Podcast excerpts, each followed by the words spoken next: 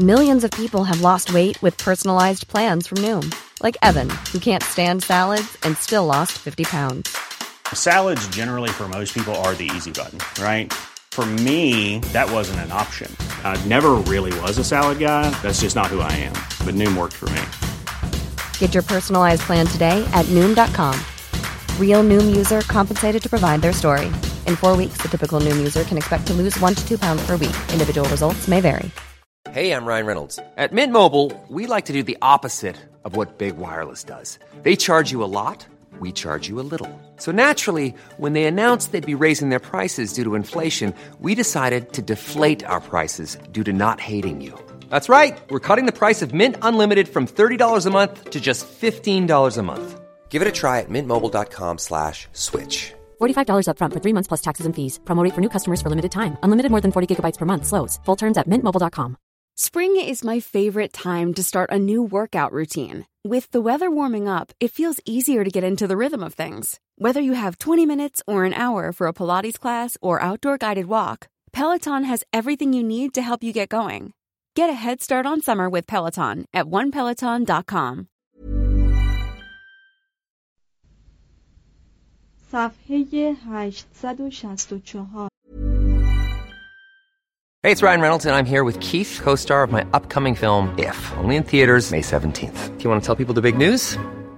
All right, I'll do it. Sign up now and you'll get unlimited for $15 a month and six months of Paramount Plus Essential Plan on us. Mintmobile.com slash switch. Upfront payment of $45 equivalent to $15 per month. Unlimited over 40 gigabytes per month. Face lower speeds. Videos at 480p. Active Mint customers by 531.24 get six months of Paramount Plus Essential Plan. Auto renews after six months. Offer ends May 31st, 2024. Separate Paramount Plus registration required. Terms and conditions apply if rated PG. Millions of people have lost weight with personalized plans from Noom, like Evan, who can't stand salads and still lost 50 pounds. Salads, generally, for most people, are the easy button, right? For me, that wasn't an option. I never really was a salad guy. That's just not who I am. But Noom worked for me. Get your personalized plan today at Noom.com. Real Noom user compensated to provide their story. In four weeks, the typical Noom user can expect to lose one to two pounds per week. Individual results may vary. ملاکان در برابر جریان حوادث سر تسلیم فرود آورده به عوض عمل شاق کوچ کردن از کاخی به کاخی دیگر برای مصرف کردن محصولات همه را در برابر مقداری پول نقد فروختند. گرایش به سوی اقتصادی که اساس آن مبادله پول بود برای ملاکان فئودال گران تمام شد. پایه این مبادلات پولی و مالول اجاره هایی که به شخص ملاک تعلق می گرفت رسوم ثابت و تغییر ناپذیر قرون وسطایی بود و طبعا نمی توانست به همان سرعتی که ارزش پول ترقی و تنزل می کرد رو به افزایش و کاهش نهد. بسیاری از آهاد اشراف سالاری ناگزیر بودند عراضی خود را بفروشند و معمولا در اکثر موارد شخص خریدار تعلق به بورژوازی مترقی داشت. تا سال 1250 کار به جایی رسیده بود که بعضی از اشراف هنگام مرگ بدون زمین یا به کلی توهی دست بودند. در اوایل قرن چهاردهم پادشاه فرانسه فیلیپ لوبل کلیه های عراضی شاهی را آزاد کرد. و در 1315 فرزندش لویی دهم فرمان داد که تحت شرایط مقتضی و منصفانه تمامی های مملکت را آزاد کنند. به تدریج از قرن دوازدهم تا قرن شانزدهم در کشورهای مختلفی که در مغرب رود الب قرار داشتند در ازمنه متفاوت بنیاد صرفداری بدل به مالکیت کشاورزان شد. روستای خاوندی فئودال بدل به چندین پارچه املاک کوچک شد و طبقه کشاورزان در قرن سیزدهم از نظر آزادی و مالکیت به چنان درجه ارتقا یافت که هیچ کس نظیرش را در عرض هزار سال ندیده بود. محاکم اربابی صلاحیت رسیدگی به مرافعات کشاورزان را از کف داد و اجتماع دهکده معمورانی را برای رتق و فتق امور خیش برگزید که دیگر با خاوند محل بیعت نمی کردند بلکه فقط مطیع پادشاه مملکت بودند. آزادی کشاورزان در اروپای باختری تا سال 1789 صورت کمال به خود نگرفت. بسیاری از خواوندهای فئودال هنوز قانونا خود را مدعی حقوقی قدیمی می‌دانستند و در قرن چهاردهم رسما در صدد اعاده آنها برآمدند. لکن مادام که بازرگانی و صنعت رو به توسعه بود جلوگیری از گرایش به سوی کارگر متحرک و آزاد عملی بود غیر ممکن. انگیزه جدید آزادی با توسعه عظیم بازار کشاورزی در بهبود راهها، افزارها و محصولات کشاورزی تشریک مساعی کرد. نفوس رو به گسترش شهرها، ازدیاد ثروت و تسهیلات جدید دارایی و بازرگانی اقتصاد روستایی را توسعه بخشید و غنی ساخت. صنایع جدید موجب پیدایش تقاضایی برای فراورده های صنعتی مانند نیشکر، تخم بادیان، زیره، شاهدانه، بزرک، روغنهای نباتی و رنگها شد. قرب جوار شهرهای پرجمعیت گلدهداری و تهیه لبنیات و سبزیجات را افزایش داد از هزاران تاکستان واقع در دره های تیبر، آرنو، پو، گوازالکیویر، تاگوس، ابرو، رون، ژیروند، گارون، لوار، سن، موزل، موز، رن و دانوب شراب از طریق رودخانه ها، خشکی و دریا برای تسلی خاطر رنجبران اروپایی که در مزارع و دکانها و حسابداری ها به کار اشتغال داشتند جریان یافت.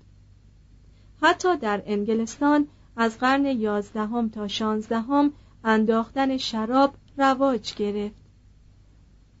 برای تغذیه شهرهای گرسنه‌ای که در آنجاها ایام روزه فراوان و گوشت گران بود ناوگانهای عظیمی عازم دریاهای بالتیک و شمال شدند تا به سید شاه ماهی و سایر انواع مشغول شوند. یارموس زندگی خود را مدیون سید شاه ماهی بود. سوداگران لوبک با قطع قطع کردن شاه ماهی بر روی پیشخانهای خود به این دین اذعان می کردند و هلندی های امین مقر بودند که شهر پرافتخار آمستردام را بر روی شاه ماهی بنا نهادند. اصول فنی کشاورزی به تدریج رو به تکامل گذاشت. مسیحیان این رموز را از اعراب در اسپانیا، سیسیل و مشرق زمین فرا گرفتند بر رهبانان فرقه های بندیکتیان و سیسترسیان. و تکنیک های جدید ایتالیایی درباره کشاورزی، گلهداری و حفظ خاک زراعتی را به انضمام شیوه های کهنسال رومی در کشورهای شمال کوههای آلپ رواج دادند. شیوه قدیمی فئودالی که تکه تکه کردن عراضی کشاورزی آیش دادن و یک نوع زراعت اشتراکی بود در سیستم جدید متروک شد و در مزارع جدید هر زارعی را به حال خود رها کردند تا به کمک قوه ابتکار و کاردانی خیش از زمین استفاده کند در باطلاقهای زهکشی شده فلاندر کشاورزان قرن سیزدهم هر مزرعه را برای کاشت به سه بخش تقسیم و همه ساله از زمین استفاده می کردند. لکن برای تقویت هر قطع زمینی سه سال یک بار یونجه یا بغولات می کاشتند. به کمک دسته هایی از های نیرومند مجهز به خیش های کاملتر زمین را به مراتب عمیقتر از ادوار قبل شخ می‌زدند. اما اکثر خیش ها هنوز 1300 میلادی چوبی بود. فقط نواحی معدودی از فایده کود اطلاع داشتند و به ندرت ته چرخهای عرابه را با آهن می پوشندند. گلهداری به واسطه خشکسالی های دراز مدت دشوار بود. لکن در قرن سیزدهم نخستین آزمایش ها در پیوند اجناس مختلف دامها و کوچاندن نژادهای دامی از یک اقلیم به اقلیم دیگر صورت گرفت.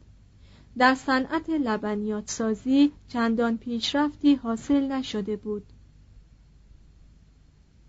یک رستگاو معمولی در قرن سیزدهم خیلی کم شیر می‌داد و کره‌ای که در هفته از آن شیر به دست می آمد از نیم کیلو کمتر بود. در این سالها از یک رستگاو اصیل هفته پنج تا پانزده کیلو کره می‌گیرند. در حالی که اربابان کشاورزان اروپا به جان یکدیگر افتاده بودند خود برزگران کار نبرد بزرگتری بودند. این نبرد شجاعانه تر و بی سر و صداتر عبارت بود از مبارزه انسان با طبیعت. در خلال قرون یازدهم و سیزدهم امواج دریا سی و پنج بار از روی سدها گذشتند. عراضی پست شمال اروپا را فرا گرفتند و در همان نواحی که روزی خشکی بود خلیجهایی به وجود آورد و در عرض یک قرن یکصد هزار نفر را در آب غرقه ساخت. از قرن یازدهم تا قرن چهاردهم کشاورزان این نواحی به رهبری ملوک و رؤسای دیرهای خود قطعات بزرگ سنگ را از اسکاندیناوی و آلمان وارد و دیوار زرین را احداث کردند که در عقب آن هلندی ها و بلژیکی ها دو تا از متمدن کشورهای تاریخ را به وجود آورده اند. هزاران جریب زمین از شر امواج دریا نجات داده شد و تا قرن سیزدهم این عراضی پست و کم ارتفاع مجهز به شبکه ای از کانال ها شده بود. از 1179 تا 1257 ایتالیایی ها کانال بزرگ را در میان دریاچه ماجوره و رود پو حفر کردند که در نتیجه آن 86485 ایکر زمین حاصل خیز شد. میان الب و اودر مهاجران صبوری از فلاندر، فریزیا، ساکس و اراضی حوزه رن زمینهای باطلاقی آن محل را مبدل به کشتزارهای حاصل خیزی کردند. جنگل های بسیار در و انبوه فرانسه به تدریج پاک شدند و به صورت مزارعی درآمدند که در خلال چندین قرن آشوب های سیاسی فرانسه را سیر نگاه داشته است. اگر این جریان را به خوبی مورد ارزیابی قرار دهیم چنین نتیجه خواهیم گرفت که شاید همین شجاعت همگانی در قطع درختان جنگل ها زهکشی باطلاق ها و آبیاری و کشت عراضی بود که شالوده جمیع پیروزی های تمدن اروپایی را در 700 ساله اخیر فراهم ساخت نه کامیابی هایی که در جنگ ها یا بازرگانی نصیب شده بود. هشت. جنگ طبقاتی در اوان قرون وسطا فقط دو طبقه مردم در اروپای باختری بودند. یکی فاتحان ژرمنی و دیگری بومیان سرزمین هایی که به دست ژرمن ها فتح شده بودند. به طور کلی طبقات اشرافی انگلستان، فرانسه، آلمان و ایتالیای شمالی همگی از اخلاف فاتحان بودند و حتی در گرماگرم مبارزاتشان بر این همخونی و قرابت آگاهی داشتند. در قرن یازدهم اجتماع مرکب بود از سه طبقه مردم. اشراف که می جنگیدند روحانیان که به دعا می پرداختند و کشاورزان که کار می کردند. این تقسیم طبقاتی به حکم سنت چنان ریشه دوانید که اکثر مردم آن را از مقدرات الهی می شمردند و اکثر کشاورزان مانند بیشتر اشراف این امر را مسلم می گرفتند که انسان باید با کمال شکیبایی در هر طبقه که چشم به دنیا گشوده است بماند و پا از آن دایره بیرون ننهد. انقلاب اقتصادی قرن دوازدهم طبقه جدیدی به وجود آورد که عبارت بود از شهرنشینان یا بورژوازی مانند نانوایان، سوداگران و استادکاران صنایع در آن تاریخ هنوز طبقه جدید شامل پیشوران نمی‌شد. در فرانسه طبقات را اتا می نامیدند و بورژوازی طبقه سوم یا تیر اتا محسوب می شد. افراد این طبقه زمام امور شهری را در دست داشتند و موفق به عضویت پارلمنت انگلستان، دیت آلمان، کورتس اسپانیا و اتاژنروی فرانسه شدند که این آخری مجلس ملی فرانسه بود و فقط گهگاهی تشکیل جلسه می‌داد. لکن بورژوازی قبل از قرن هجدهم چندان نفوذی در خط مشی ملی نداشت. با آنکه اشراف اکنون نیروی کوچکی را تشکیل می‌دادند با این همه همچنان به اداره مملکت و رتق و فتق امور حکومت مشغول بودند. افراد این طبقه به استثنای ایتالیا در روستا میزیستند. شهرنشینان و بازرگانی را به دیده حقارت مینگریستند. با هر یک از افراد طبقه خیش که با یک نفر بورژوا وصلت می‌کرد به کلی قطع رابطه می‌کردند و اطمینان داشتند که حکومت اشراف موروس شق منحصر به فرد در برابر حکومت توانگر سالاری یا روحانیان افسانه پرداز یا حکومت ستمگر مردمان قوی پنجه است. با تمام این احوال ثروتی که از بازرگانی و صنعت آید می‌شد کم کم در مقابل ثروت حاصل از مالکیت عراضی کوس همسری میکوفت و در قرن هجدهم بر آن برتری جست. بازرگانان ثروتمند از خودنمایی های اشرافی متغیر بودند. ولی خودشان طبقه صنعتگر را به دیده تحقیر مینگریستند و استثمار می‌کردند. این جماعت در کاخهایی مجلل میزیستند. اساسه بسیار عالی میخریدند. خوراکهایی بیگانه میخوردند و لباسهای گرانبها برتن می‌کردند. بانوان آنها جسته های فربه خود را با خز و پارچه های حریر، مخمل و جواهرات می پوشندند. ژان دو ناوار ملکه فرانسه هنگام ورود به شهر بروژ از دیدن 600 تن از بانوان بورژوایی که خود را درست مانند او به لباسهای فاخر آراسته و به پیشواز آمده بودند خشمگین شد. Planning for your next trip? Elevate your travel style with Quince. Quince has all the jet-setting essentials you'll want for your next getaway, like European linen, premium luggage options, buttery soft Italian leather bags, and so much more. And is all priced at 50 to 80% less than similar brands. Plus, Quince only works with factories that use safe and ethical manufacturing practices. Pack your bags with high-quality essentials you'll be wearing for vacations to come with Quince. Go to quince.com slash pack for free shipping and 365-day returns. Hey, it's Paige DeSorbo from Giggly Squad. High quality fashion without the price tag. Say hello to Quince. I'm snagging high-end essentials like cozy cashmere sweaters, sleek leather jackets, fine jewelry, and so much more. With Quince being 50 to 80% less than similar brands. And they partner with factories that prioritize safe, ethical, and responsible manufacturing. I love that. Luxury quality within reach. Go to quince.com slash style to get free shipping and 365 day returns on your next order. Quince.com slash style. Imagine the softest sheets you've ever felt. Now imagine them getting even softer over time. That's what you'll feel with Bowl and Branch's organic cotton sheets. In a recent customer survey, 96% replied that Bowl and Branch sheets get softer with every wash. Start getting your best night's sleep in these sheets that get softer and softer for years to come. Try their sheets with a 30-night guarantee. Plus, get 15% off your first order at bowlandbranch.com. Code BUTTERY. Exclusions apply. See site for details. اشراف زبان شکایت گشوده خواستار قوانین تهدید مخارج برای جلوگیری از این خودنمایی های گستاخانه بودند این قبیل قوانین هر چند وقت یک بار مرتبا به تصویب می رسید لاکن از آنجا که سلاطین نیازمند حمایت و کمک های مالی بورژوا بودند فقط گهگاهی آن هم به طور پراکنده به موقع عمل گذاشته می‌شد.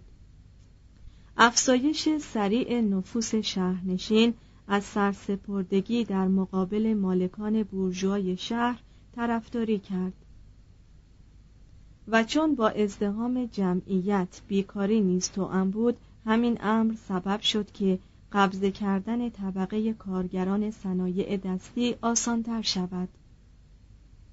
طبقه پرولتر خدمتگزاران کارآموزان و نوچ استادان از تعلیم و تربیت سهمی اندک داشت. ولی از قدرت سیاسی بی بهره بود و در چنان فقر و فاقه زندگی می کرد که گاهی ملالانگیزتر از توهیدستی صرف ها بود. دستمزد یک نفر عمله انگلیسی قرن سیزدهم روزانه در حدود دو پنس یعنی از نظر قدرت خرید تقریبا معادل دو دلار به نرخ 1948 در کشورهای متحد امریکا بود. یک نفر درودگر روزانه چهار و یک هشتم پنس معادل چهار دلار و دوازده سنت آیدی داشت. دستمزد یک نفر سنگ تراش سه پنس و یک هشتم و دستمزد یک نفر معمار دوازده پنس بود.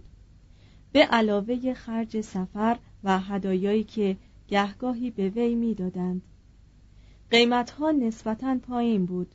مثلا در انگلستان سال 1300 یک پوند گوشت گاو یک فاردینگ معادل 21 سنت به پول آمریکایی مرغ یا خروس یک پنس 84 سنت. و یک کوارتر گندم پنج شیلینگ و نه پنس و نیم معادل 57 دلار و 90 سنت قیمت داشت کار روزانه در پگاه آغاز می شد و هنگام غروب آفتاب به پایان می رسید. اما معمولا روزهای عید یا شنبه ها کارگران زودتر دست از کار می کشیدند. تعداد ایام عید و سرور در عرض سال تقریبا به سی روز می رسید. لکن در انگلستان از میان این روزها فقط شش روز مردم از کار معاف بودند. ساعت کار روزانه آن عهد قدری زیادتر از انگلستان قرون هجدهم یا نوزدهم بود و دستمزدهای حقیقی کارگران کمتر نبود برخی معتقدند که بیشتر هم بود نزدیک به پایان قرن سیزدهم کشمکش طبقاتی مبدل به جنگ طبقاتی شد در دوران هر نسل به ویژه در فرانسه شورشی از جانب کشاورزان بروز می کرد. در 1251 برزگران ستمدیده فرانسه و فلاندر علم مخالفت در مقابل ملاکان روحانی و غیر روحانی خیش بلند کردند جماعت شورشیان که خود را چوپانان مینامیدند تحت رهبری واعظی غیر مجاز معروف به مقتدای گرسنگان یک نوع سپاه صلیبی انقلابی تشکیل دادند و از فلاندر به راه افتادند و از طریق آمیان رو به پاریس نهادند. ضمن راه کشاورزان ناراضی و گروه پرولتر به آنها ملحق شدند تا آنکه عده آنها بالغ بر یکصد هزار نفر شد. این جماعت پرچم و علمهای مذهبی با خود حمل می کردند و خود را فدایی پادشاه فرانسه لویی نهم که در آن موقع اسیر مسلمانان در مصر بود میخواندند.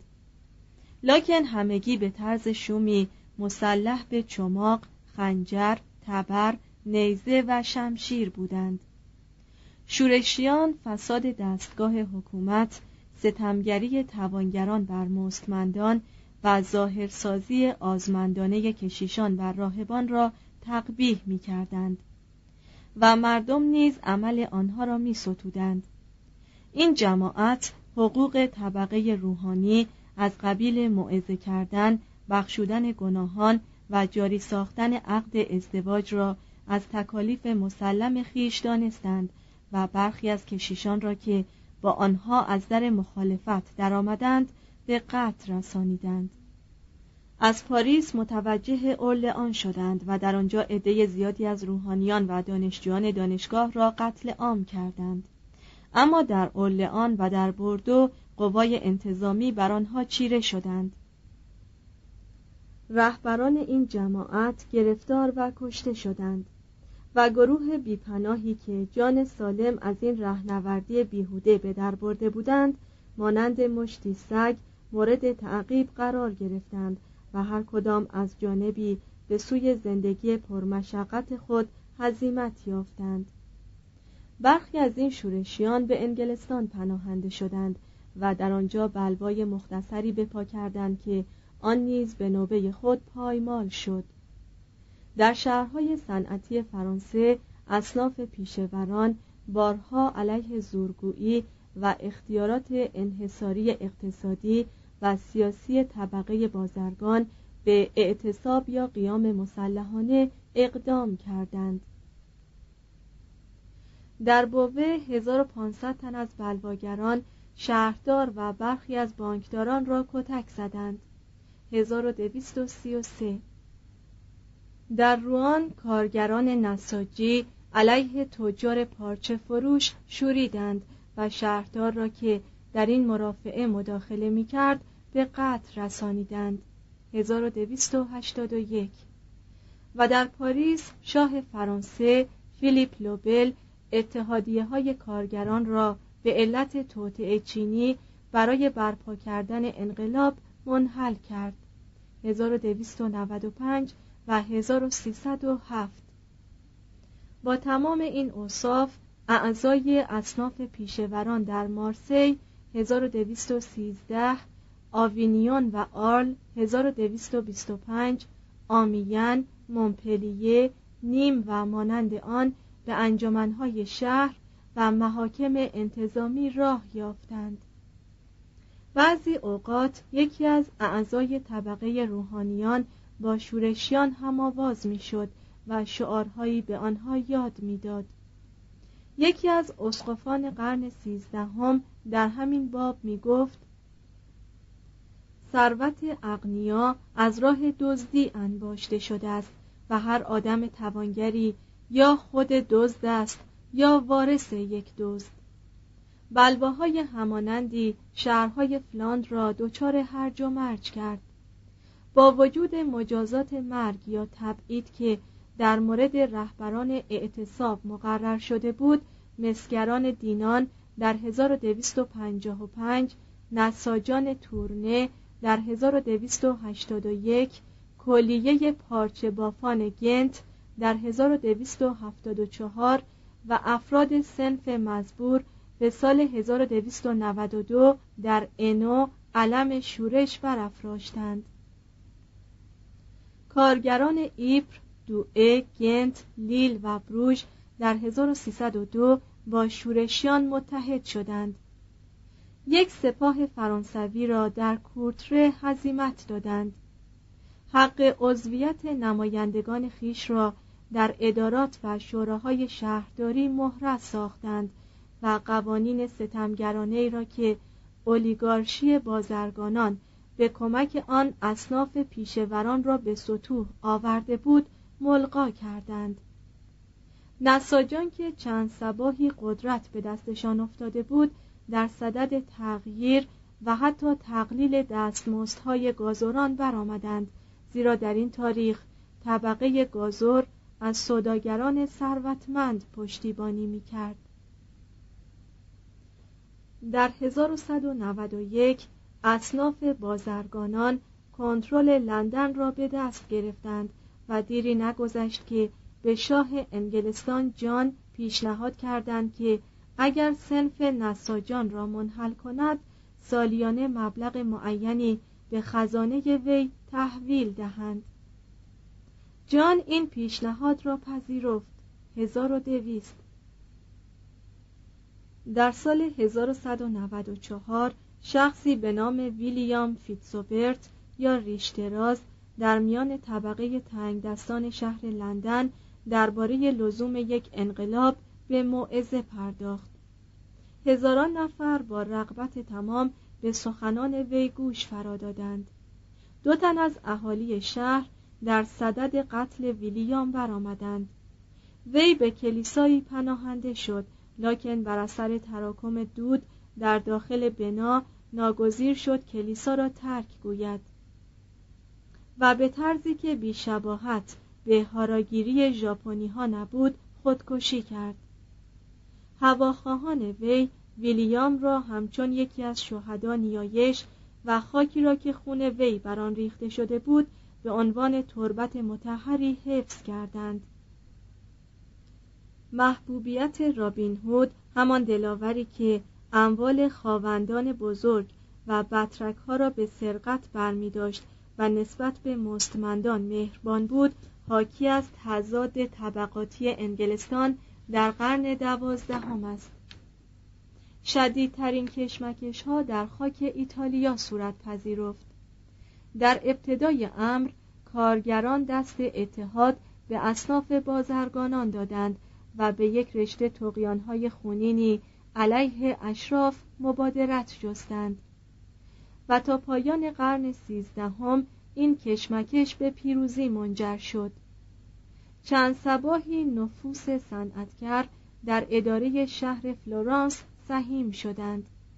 لکن به زودی بازرگانان بزرگ و مؤسسان بنگاه ها در انجمن شهر تفوق احراز و چنان نظامات سخت و مستبدانهای بر کارمندان خود تحمیل کردند که در قرن چهاردهم کشمکش وارد دومین مرحله خود شد. به این معنی که به صورت جنگی درآمد پراکنده و متناوب میان کارخانهداران ثروتمند و کارگران کارخانه ها در میان چنین صحنه هایی از جنگ داخلی بود که قدیس فرانسیس به مردم درس فقر می‌داد و به طبقه نوکیسه خاطر نشان می ساخت که عیسی مسیح هرگز صاحب هیچ گونه اموال خصوصی نبود. کمانها مانند اصناف در خلال قرن چهاردهم بر اثر گسترش و تبدیل بازار و اقتصاد شهری به بازار و اقتصاد ملی رو به زوال نهادند. علت این زوال بیشتر آن بود که اختیارات و انحصارات کمونها و اصناف صد راه تکامل اختراعات صناعات و بازرگانی می‌شد.